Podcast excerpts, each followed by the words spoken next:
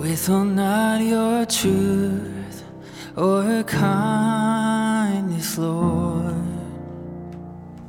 With Withhold not your truth or kindness, Lord. Welcome to The Notice, where together we notice the mercy of God. I'm Susan Hoekstra, your host. The Notice podcast explores our need for validation and affirmation through biblical musings and conversations with special guests. Experience relevant topics and encouragement as we take notice of how the God of mercy satisfies. On this episode of The Notice, are you someone who is living with constant physical and mental conditions that limit your productivity? According to the Centers for Disease Control and Prevention, an estimated 20% of United States adults are living with chronic pain. So listen in where I speak with writer and blogger Debbie Patrick, who lives with chronic pain. You'll hear her story, her passion for providing a sanctuary for those suffering from chronic pain, and how she has taken notice of God through it all.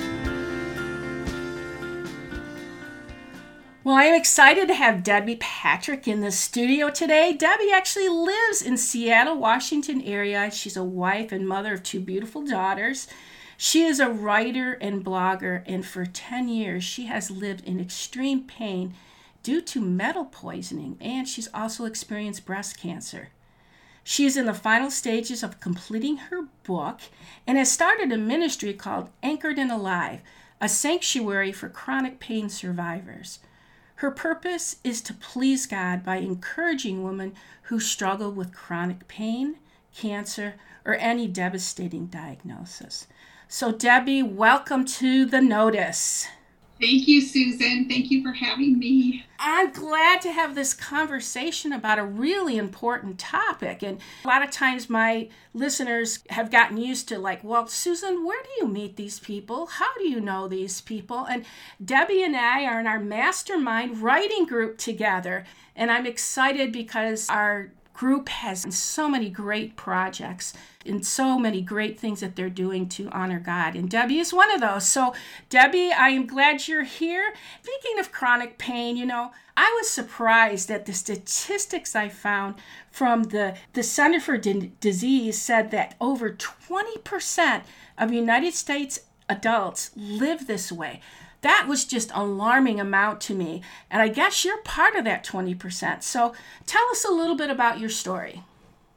There i want to say there is 20% what is interesting is 8% of that those people have debilitating pain that keeps them from doing daily activities or they're on disability or something has so serious happened that it affects their daily life Chronic pain can be because of many things um, disease, life situations, injury, metal poisoning, medical device companies that do bad things that we will talk about, and all kinds of things cause chronic pain. Mine was caused from an injury.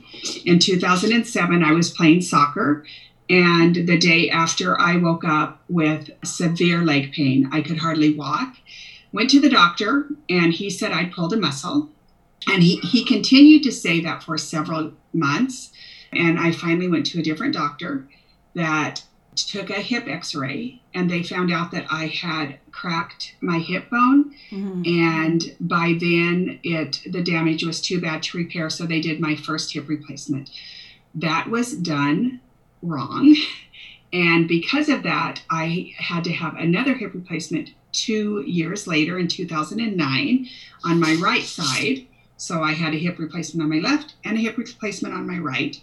Three months after that, my legs started burning uh, with severe burning mm, pain.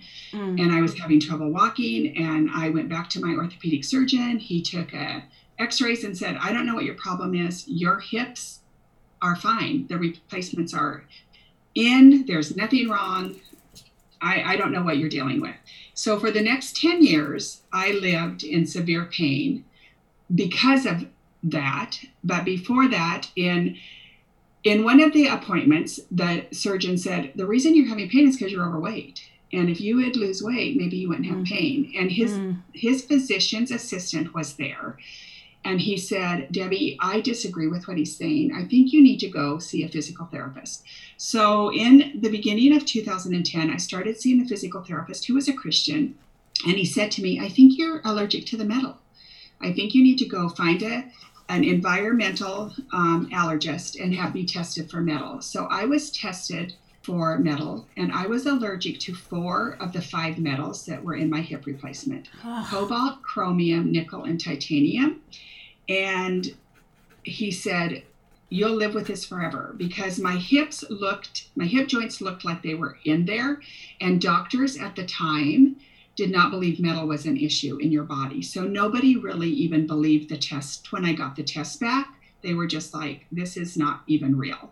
mm, So for 10 years, I went to doctors who put me on pain medications and did whatever they could, but really nobody could help us.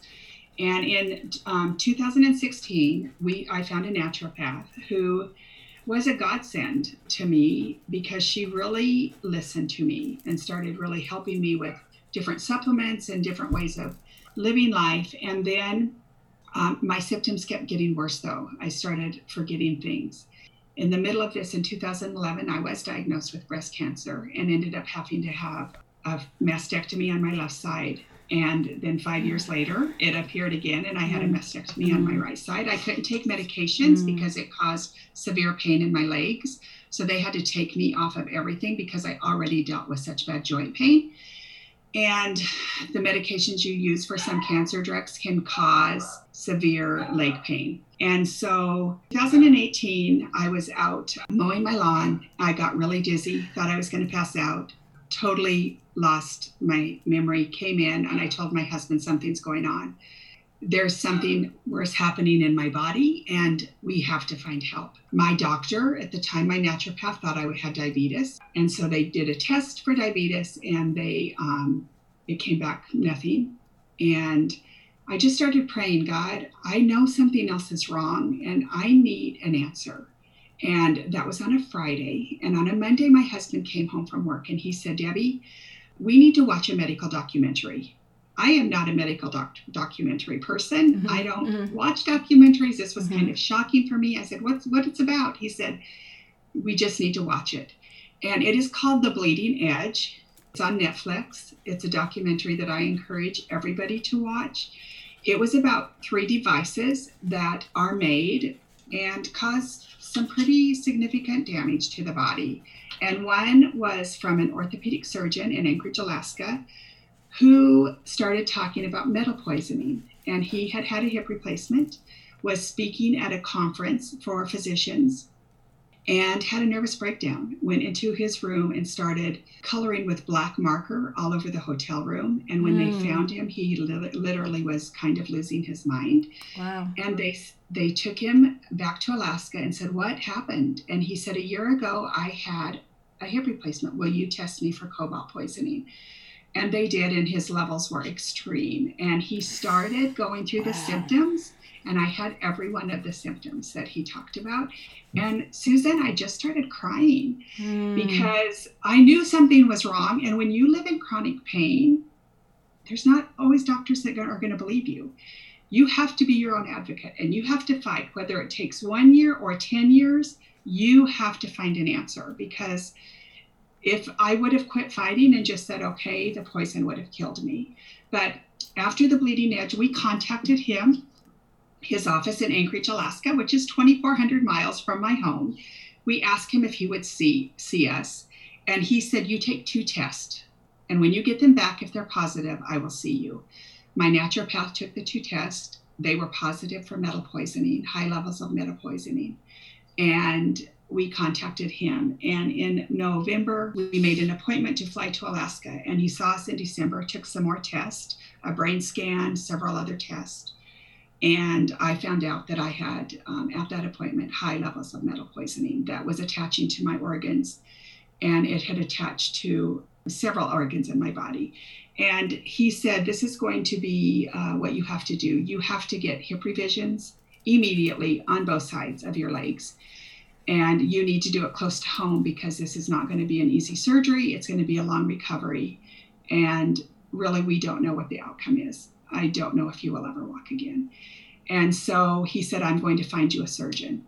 Um, and so there was only two surgeons in the Seattle area that even believed metal could be a problem. And that was just wow. in 2019. Wow. And this is a, a huge problem for people that have metal. So I went to one of the doctors who saw me in um, January of 2019, and actually he really didn't believe me with all of the records I had. Well, and he made. Let me ask you this: why, okay. why, why do you think doctors are have a hard time believing this? Um, it's new, and the symptoms don't always come on fast. For me, I was young, um, but if what we're finding is uh, cobalt poisoning, when you do a brain scan, it looks like how Alzheimer's, people that have Alzheimer's, their brain scans look. So when you're older, um, most people have hip replacements when they're 50 or 60, and they can last for 10 or 15 or 20 years. So by the time they're older and they lose their memory, doctors say, well, you just have Alzheimer's. You're just getting old. I was young enough and the Dr. Tower in Alaska was young enough that when this happened to us, we were not 80.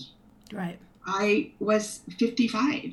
I, you know, and so people had to believe that obviously there is something wrong and metal is well, an issue. I, I would also think that it would be difficult for the the doctors to admit that something that was supposed to correct actually caused more problems. Yes. Well, mine was a device company that knew they had a product that was not good, but did not wow. contact any of okay. the people that had it. It's about money. And uh, they talk a lot about that on the bleeding edge uh, how uh, pharmaceutical companies, device companies, physicians work together. And if you use their product, you get paid for it. Right. I mean, as horrible as that is, right, right, you know, yeah. that is life and that is that is where we live in America. It's all about money. And it doesn't really matter that you live in pain and this affects you. It just, it's just what is. At the time, uh, metal testing was not even on paperwork. You know, I was never asked about, are you allergic to metal? My story, Dr. Tower took my story and a few others to the FDA in Washington, D.C., because we're trying to get the laws changed that you have to be metal tested before you have any metal in your body. you know, and, I just have to say, Debbie, that just that just swells in my heart because when stuff like this happens and it's unfair treatment, aside from the fact that you're in pain, this is unfair unfair that we we do have to do something we have to like make sure it's it works better for the next person that that yeah. next person so kudos to you for for for wanting to pursue that so continue with what what's happened with your story then so I, my doctor, after doing all of the tests again in Seattle, he did everything. In April, he decided to do a hip replacement on me, and he said, "I'll do it. I don't really think, according to what I'm seeing on your X-rays, that where it's really as bad as what you're saying. I don't believe you really live in this much pain." So in April of 2019, my first hip revision was done, and after the surgery, he came in, and what they found was a tumor the size of a grapefruit that had um, was full of tissue, muscle, and the bone that the metal had ate away and formed a, t- a tumor.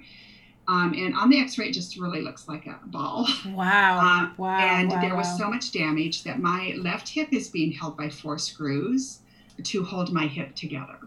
And the surgeon said, I've never seen metal do this to anybody. I am so sorry for this happening to you.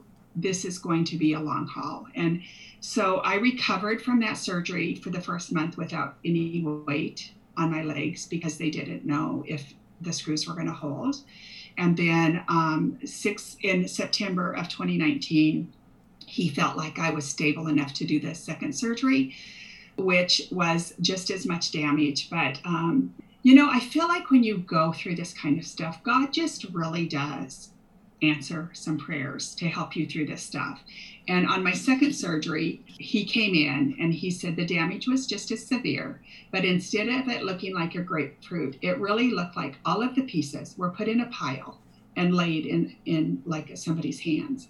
And I just felt mm. like God mm. said to me, Debbie, I'm going to take all of your broken pieces. Mm.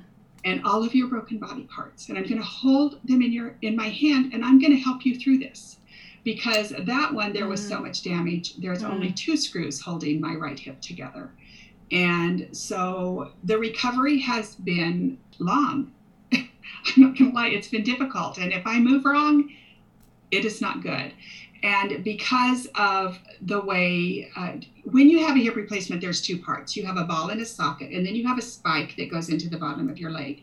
They couldn't take that spike out because they were afraid that all of the bones in my leg would shatter. So I still have the metals I'm allergic to in the spikes of my legs. And so I still live with pain because of the metal allergies. And they're saying that in the next two years, the metal poisoning will be out of my system. But we're just finding out that it did some damage to my intestinal tract. And so I am on some supplements and stuff to deal with that kind of stuff. Mm-hmm. So it really did kind of mess me up, but it's yeah. so interesting. when this happened, I had two people tell me, You're not going to die during this. You're not going to die. And the last one that said it was, This poison could have killed you. You're not dead. God still wants to do something in you. And I think as chronic pain people, God didn't put us in pain to just because He said, You deserve this. I mean, none of us right. are perfect. We've all sinned there's a reason and that reason for me was i have drawn closer to god. And i i thank him for the pain because it has changed my perspective of of god. Well you know so that's kind of my story Susan. yeah well uh, what a powerful story and i just can't imagine that level of of pain. And you know you talk about the some of the stages of chronic pain. One is disillusionment you know, you were obviously disillusioned with the doctors and, and, and obviously confused about what was going on. Tell me a little bit about that stage for you. You know, I think disillusionment can happen throughout the whole journey of chronic pain because you think one day you're better and then you wake up if you've done too much and you go, oh no, I'm not better. Like I ate these fruits and vegetables and, and drank this green juice and tried my hardest to be better, but wow, that did not really work very good. I'm still hurting. And so I think that can cause us to really wonder what's going on. When you begin a journey and you have pain and you can't find answers because doctors don't know or they can't they don't find listen. the answer yeah. and they're just kind of playing with testing and stuff and you still hurt and and you find a doctor that's not compassionate oh, all of those can send you into uh, just a place of what on earth is going on. I think you can really feel disillusioned when you realize your life is going to change. Your life is going to drastically change. And how are you going to deal with that? And navigating a system of appointments and phone calls and waiting for answers, all of that can send you into a place of questioning and wondering what on earth is going on. And, and, and, then, of course, when you're disillusioned, you can't help but feel like really defeated. So yes. tell tell us about that feeling of being defeated. I think defeat can be really, really hard if you stay defeated. I think I say often chronic pain is not for the weak. I had someone kind of challenge that saying the other day when, but your body is weak in chronic pain. It is. It mm-hmm. can be very mm-hmm. weak. But I think there's a couple of different types of weaknesses. We have a body that is weak, but our mind in the midst of chronic pain cannot be weak. If you live in chronic pain, you have a mental strength that keeps you going. And if you do not allow God to give you strength like I pray every day, help me to make it through right, this so right. I do not live negatively or defeated or discouraged.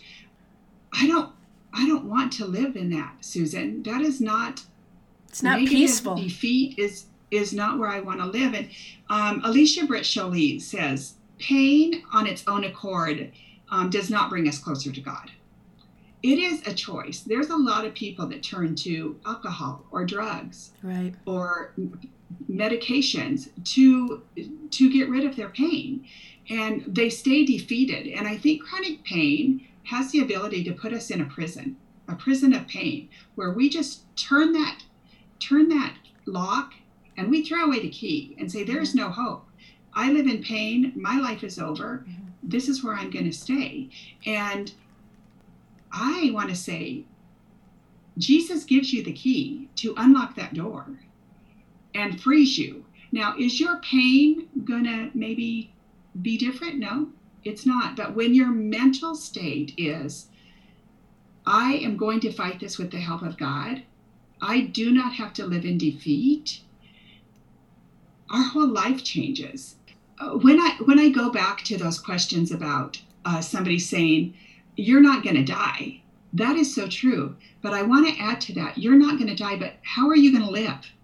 Oh, Are that's good. That's powerful. To live defeated, or are you going to let God change this to be something that is going to be an avenue for us to draw closer to God and for That us that to is Debbie. That is so powerful because no matter what it is, whether it's chronic pain or just all the other things that could happen in life, we have a responsibility how we're going to respond to it.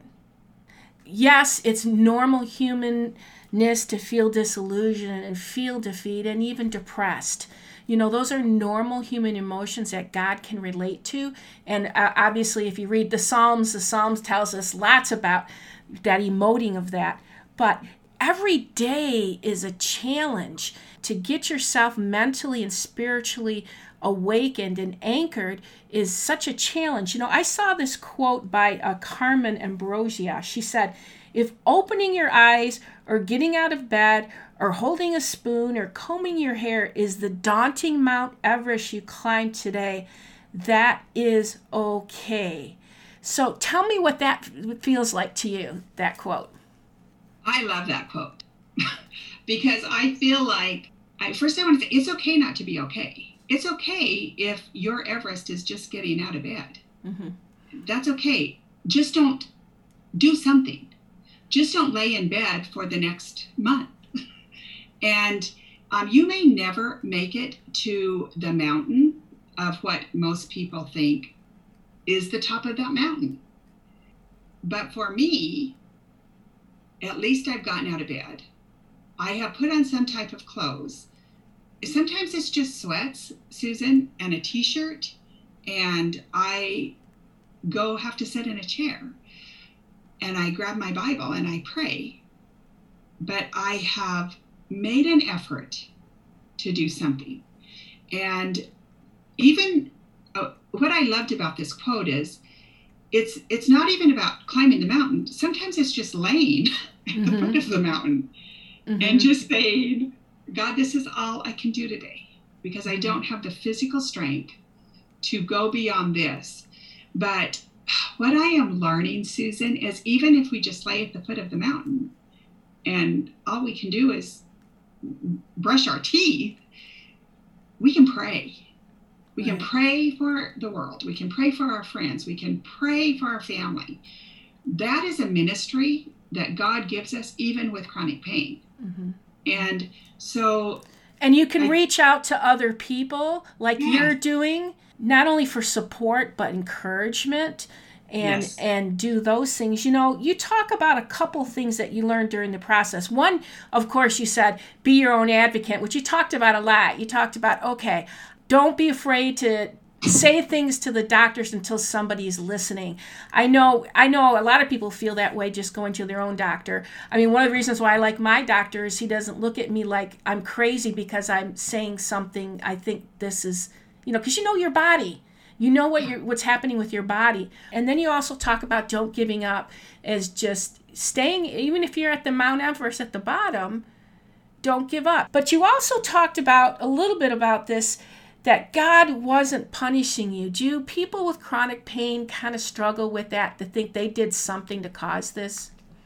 um, I do. I do feel like, I think, especially if you've been in church your whole life, um, there is some teaching out there that says that if you don't do right, God's going to punish you, so you will do right.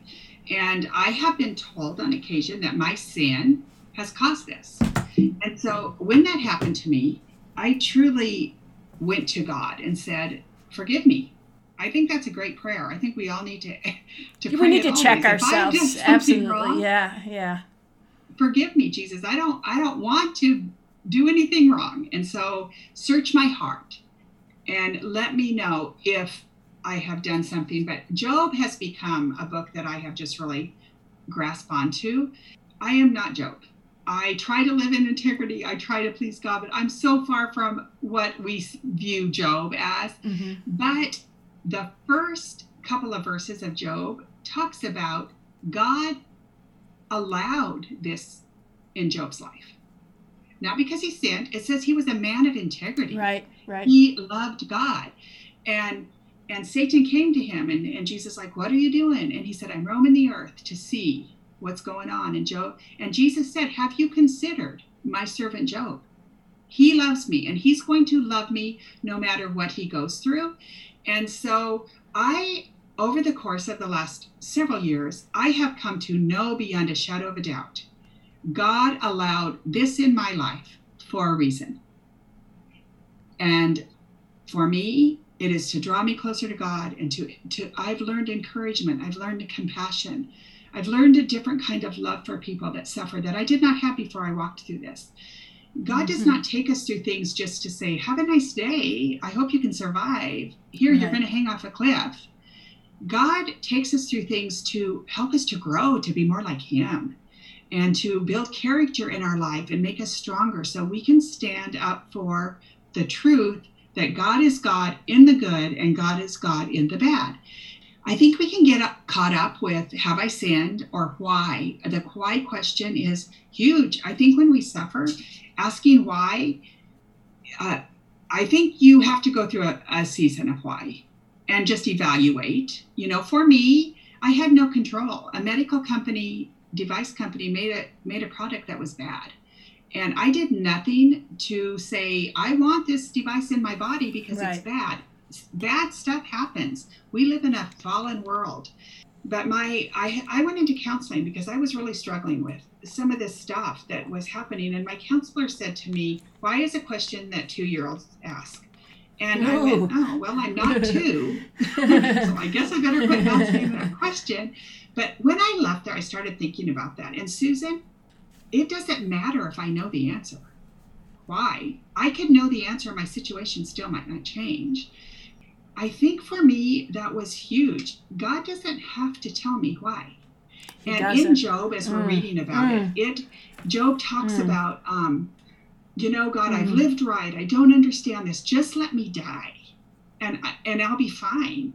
And I love what Job chapters 38 and 39 say. Uh, Jesus, the Lord answers Job in a whirlwind, and he says, Wait, uh, who are you to question my wisdom? That's right.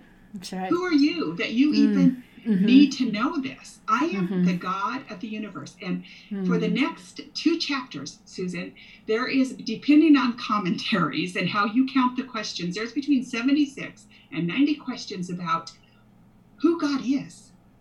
God is the creator of the universe, Susan. Yes. He stops the oceans from in a place where there's no more water that can come and take us over. God created the heavens and the earth. He is so big. That's His right. reasons Mhm. I may not understand, Mhm. but He has allowed my journey for a reason. And when I read that, I just went, I don't need to know why. God doesn't owe me an explanation. You know. And even if He told me, I might not like the answer, and I'm right. still here. Right. And you know, here. and the not the funny thing, but the ironic thing is, you know, whether it's chronic pain or COVID nineteen, um, a lot of us are asking why, why, why right now. And one of the things I learned is with, with my own situation and, and challenges I've had is that I don't know what I don't know, and God's thoughts are greater than my thoughts. He is wiser. He does know more than I do. I don't understand why. And asking why is almost a waste of energy. Yes. You know? Yeah. And in, in and in what what am I doing when I'm asking why? Am I really helping the situation or am I making the situation worse because like you said, what if I did know why? Yeah. And I feel like it comes down to as a Christian, do we trust God? Do we trust Him mm-hmm. with our mm-hmm. life enough to say, you know what, God, I am not you. I don't know what you're doing, but I trust you in this time. And I do not know how people live in chronic pain who don't know Jesus. Mm. I think that would just be so difficult. And uh, Jesus, my relationship with Jesus is what has gotten me through this. My desire to know him better and to I, I just feel he gives you peace in the midst of some really horrible storms. And so I just feel like I've come to a place in my life that I will trust you no matter what. I will lean on you no matter what. I will ask for your help in the hard days and in the easy days because I cannot walk this alone. But it's just not about chronic pain, it's about life. We can't do this life alone. We can't no, we do can't. this life without we can't. God. And there's so many aspects of it that cause grief, you know. Um, tell us a little bit about grief and how how that plays into our one of our feelings during during chronic pain. Um, you know, I didn't think I'd grieve. I actually thought this was I had nothing to grieve, and I was laying on a table getting a uh, some uh, massage therapy kind of stuff, and the lady said, "Would you like some oils?" And I'm like, "Sure, I love oils." I said, "What's in the oil?" And she said, Well, I make them up myself. And one of the ingredients I use deals with grief. And I immediately said, I'm not grieving. I'm not sad. I've really tried to be happy on this journey and be okay. And she said, Oh, you've been great. You have always come in here smiling. Um, but Debbie, you've gone through a lot and you have to grieve. And Susan, immediately, mm-hmm. I started bawling. Mm-hmm. And I'm like, mm-hmm. for the next several, oh, several weeks, I cried uncontrollably about the grief and about um, my job changed, our finances changed. I physically cannot do what I used to do. Mm. I get tired easy. I live in a fatigue that is, my doctor calls it a wet blanket. Some days where I just cannot get out of bed because I've done too much the day before. Um, I've grieved friendships because friends don't understand chronic pain. They don't understand why you have to say no sometimes. Um, they don't understand why you can't walk the mall and spend the whole day on Saturday at the mall and eating out. I can't do that anymore. And um, I read a story about a lady who sat in front of her closet and cried because she had to quit wearing high heeled shoes. Mm. And I understand that. I wear the ugliest shoes. I, you know, you live in pain, and, and it's like, I'm afraid to go to church because my shoes are going to be ugly. And that is not what this journey is about, but that's how people judge. People judge how you look and and and that has been hard. But you have to grieve and I think there's two things that can keep us locked in this prison I talk about is what used to be and what if. My what used to be is not what is. And what if I never would have had a hip replacement? I had to have a hip replacement. Or why? um, yeah. So I have to quit asking the what used to be and and the what if questions because um, that's not going to change. But I do believe you need to grieve and you need to go before God and say, Help me. And a- Ashley Davis writes this. She says, You won't ever be your old self again you are growing into a new self, a new self that is born out of that grief. God can make something beautiful out of what we're going through. I prayed that God would restore my soul and heal my disappointment a lot. I still pray that when I can't do mm-hmm. something. I pray that God would reassure, reassure me that I'm not going to walk this path alone and rescue me from feeling that my what used to be is better than my what is. Um, that's a big one for me. I live a great life now. I have done stuff that I never thought I'd do. Start a writing journey, like be in the mastermind group, that was so out of my comfort zone. I never would have done that. Mhm. And yet God opened this amazing door for me to meet amazing women who write and love Jesus and and want to tell their stories. I would not trade this for anything. It's new, it's different. I stay at home a lot. I hardly go shopping Mhm, because it's hard for me to walk. So I think we just have to look at life differently, like fill the void of what used to be with something different. Yeah. You know, my previous church I went to is doing a, a series right now, and it's called Where's Norm? And the whole pr- presence is, is about the new normal and what things are with COVID and everything. And of course, COVID is, I think, teaching us a lot too. But your journey, you know, it, it seems like something like that is like, okay, you have to accept your new normal.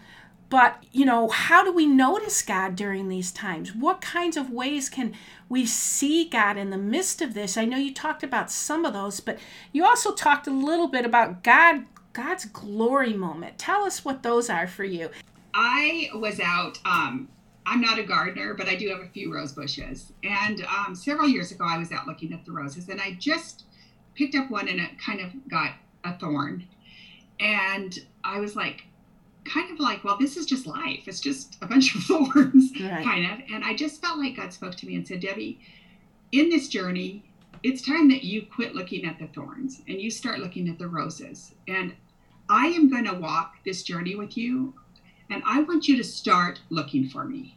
Start looking for. Mm, mm, For God in the big miracles, like when it talks in the Bible about God turned the water into wine, or those huge things. And I just felt like God said, I'm not just in the big things of your life, I am in the everyday moments of your life.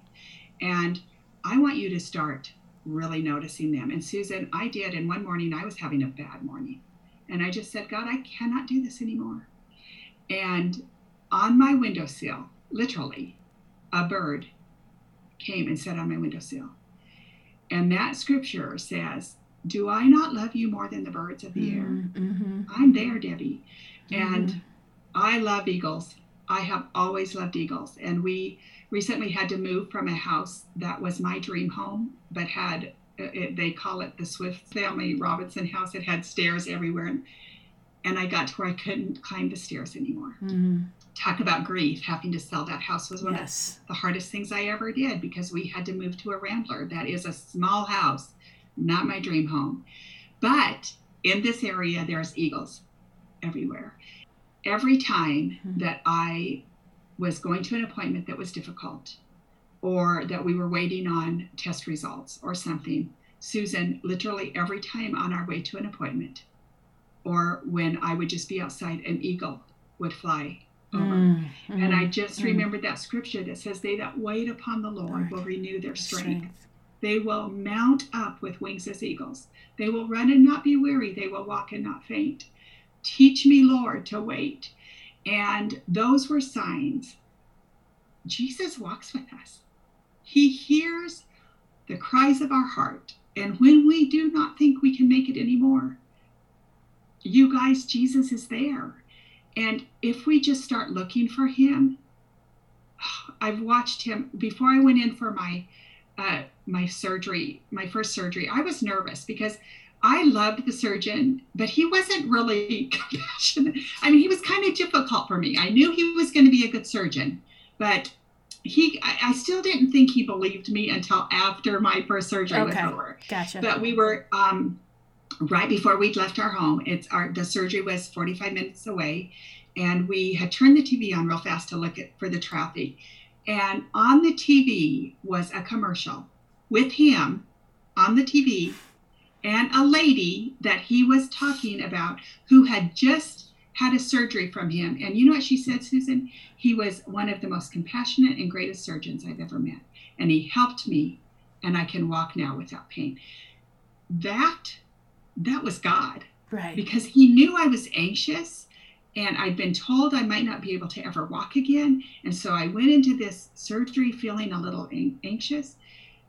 And I just felt like God said to me, Deb, I'm here. That's right. That's right. He's noticing you. He's paying attention. a lot of times people want to experience God. They want to hear Him. They want to see Him. They want to feel Him. They want to sense Him. And there are times when He manifests Himself to us in great ways.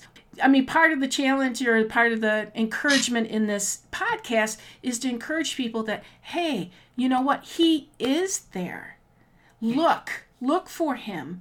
Look for him. And you know, you mentioned the eagle, but you also mentioned the verse that came along with it. So when you talk about anchored and alive, I'm sure it's anchored in the Word of God. So do you yeah. have like a is was that your favorite Bible verse or do you have do you have many? I'm sure you must have many when dealing with with chronic pain. On this journey immediately that that phrase came. And I felt like God said, "Debbie, you have to anchor in something. There's there's many things you can anchor in, but anchor in me. And you're alive. You're alive to tell of the goodness that I'm going to show you on this journey." And that's where Anchored and Alive come. I did want to share a verse um, about this whole journey of chronic pain. And God talks about Job in Job 12 13. God uncovers mysteries hidden in darkness. He brings light to the deepest gloom. That has become a favorite verse of mine mm. because chronic mm. pain is, can be a pretty dark time. Ugh. But really, it is in these dark times that God shows us hidden mysteries and treasures, Susan, that we will never ever experience if we don't walk through some really tough stuff. But my favorite of all verses that God gave me really, really early on was Psalm 61:12. And it says, Hear my cry, O God, attend to my prayer. From the earth end of the earth I will cry to you. When my heart is overwhelmed, lead me to a rock that is higher than I. For you have been a shelter for me, a strong tower for my enemy. I will abide in your tabernacle forever, and I will trust. I will trust in the shelter of your wings. Mm. And I have held on to that verse this whole journey. And in my mind, I actually see when I'm having a bad day, I think that I'm climbing up on that rock. I visualize it that Jesus is taking my hand and he's putting me on a rock and I'm just laying there mm. in the warmth of the sun and he's just speaking to me and giving me the strength to um, to get through this. Yeah. Yeah, yeah, that's powerful. There's somebody out there who's probably listening today, Debbie, who is dealing with chronic pain or knows somebody who's dealing with chronic pain. Do you have any advice or words of love or compassion you could have us be able to share with somebody? Is it just important just to be there with them and present yes. in their pain? Yeah, as a friend, I do believe you have to be there. I think that for some, it's really hard to accept help. For me, it was. It still is. And I've been doing this for over 10 years when somebody calls and says i'd like to come and clean your house. I'm like no no no no i can do it. Right. i have a friend that loves to garden and she's like i'll come and do your garden. And i'm like oh no no no that's fine. Yeah. It's not. These people this is their ministry too. Mm-hmm. God mm-hmm. mm-hmm. laid it on their to help. And I don't want to be the one that says, no, no, no, you're not getting the blessing today because I'm kind of prideful and I don't want you to see my all the weeds in my garden or accept a meal from you or just have you come and talk. I think that was hard. I really struggled with people coming to see me after my surgeries because I couldn't walk. And and it was really embarrassing and bad. Mm-hmm. I think that's part of the chronic pain thing when you really struggle. You don't want people to see you. So you isolate yourself, yeah, you? You yeah. do isolate yourself, mm-hmm. but nobody understands unless you've been there. But as a friend, be there, text. Sometimes I can't talk on the phone because I just am so worn out, but I can read a text when I have the strength. Mm-hmm. Um, I've had friends drop flowers on my front door and just text me and say, I left something at your front door. That to me has been amazing. I had a friend say, I left a package on your front door. And I was on a Zoom call with our mastermind group. And I went to the front door, and Susan, she'd made me a quilt with mm. anchors all over it. Oh, nice. Oh, that nice. just said, I'm thinking about you. I'm so, I just want you to know I'm praying for you. that kind of stuff. Now, I can't make a quilt. Right. Me either. I'm with you, sister. but I have taken flowers to people that I know are struggling or, or sent a card. So just be a friend in that way. Right. And then, you know, what about somebody out there who is dealing with chronic pain? What's the one thing you wish you could say to them above everything else? Hmm. First of all, I want to say I'm sorry. I'm sorry you're hurting. And I'm sorry this this is the life that you're going through. On the other hand, God's got amazing things for you. And I really encourage you to be your own advocate. Don't live life alone. Fight if you don't feel good. But I also have just been reading this verse that has touched me that I, I just want to end in Job 37. Who is wise enough to count all the clouds? Who can tilt the water jars of heaven when the parched ground is dry? Jesus can, you guys. And when you are really feeling like you can't go on, remember that there is a God in heaven who's going to tilt the water jars. And he not only waters the ground, but he waters our souls. And we do not have to be alone. We don't have to do this alone. God is with us, and he will help us through this journey. Thank you, Debbie, for that. So, somebody out there I hope that cements into your brain. For those who are interested in finding out more, you can go to Anchored and Alive, and there'll be also information on our website, the notice. Get some encouragement from Debbie. Um, I know I'm encouraged today. Next time on The Notice. The political culture in our country has become polarized. Even as Christians, we are aligning ourselves more and more with one particular party over the other.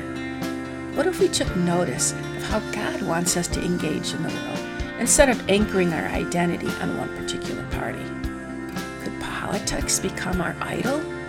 How do we engage in a political discussion in a loving way? Join me for the next episode of The Notice, where I have a challenging conversation with author Aaron Schaefer about his new book, The Politically Homeless Christian. We discuss how to reject polarization, be wise in our choices, show the love of Jesus, and notice God through politics. Until next time, take notice.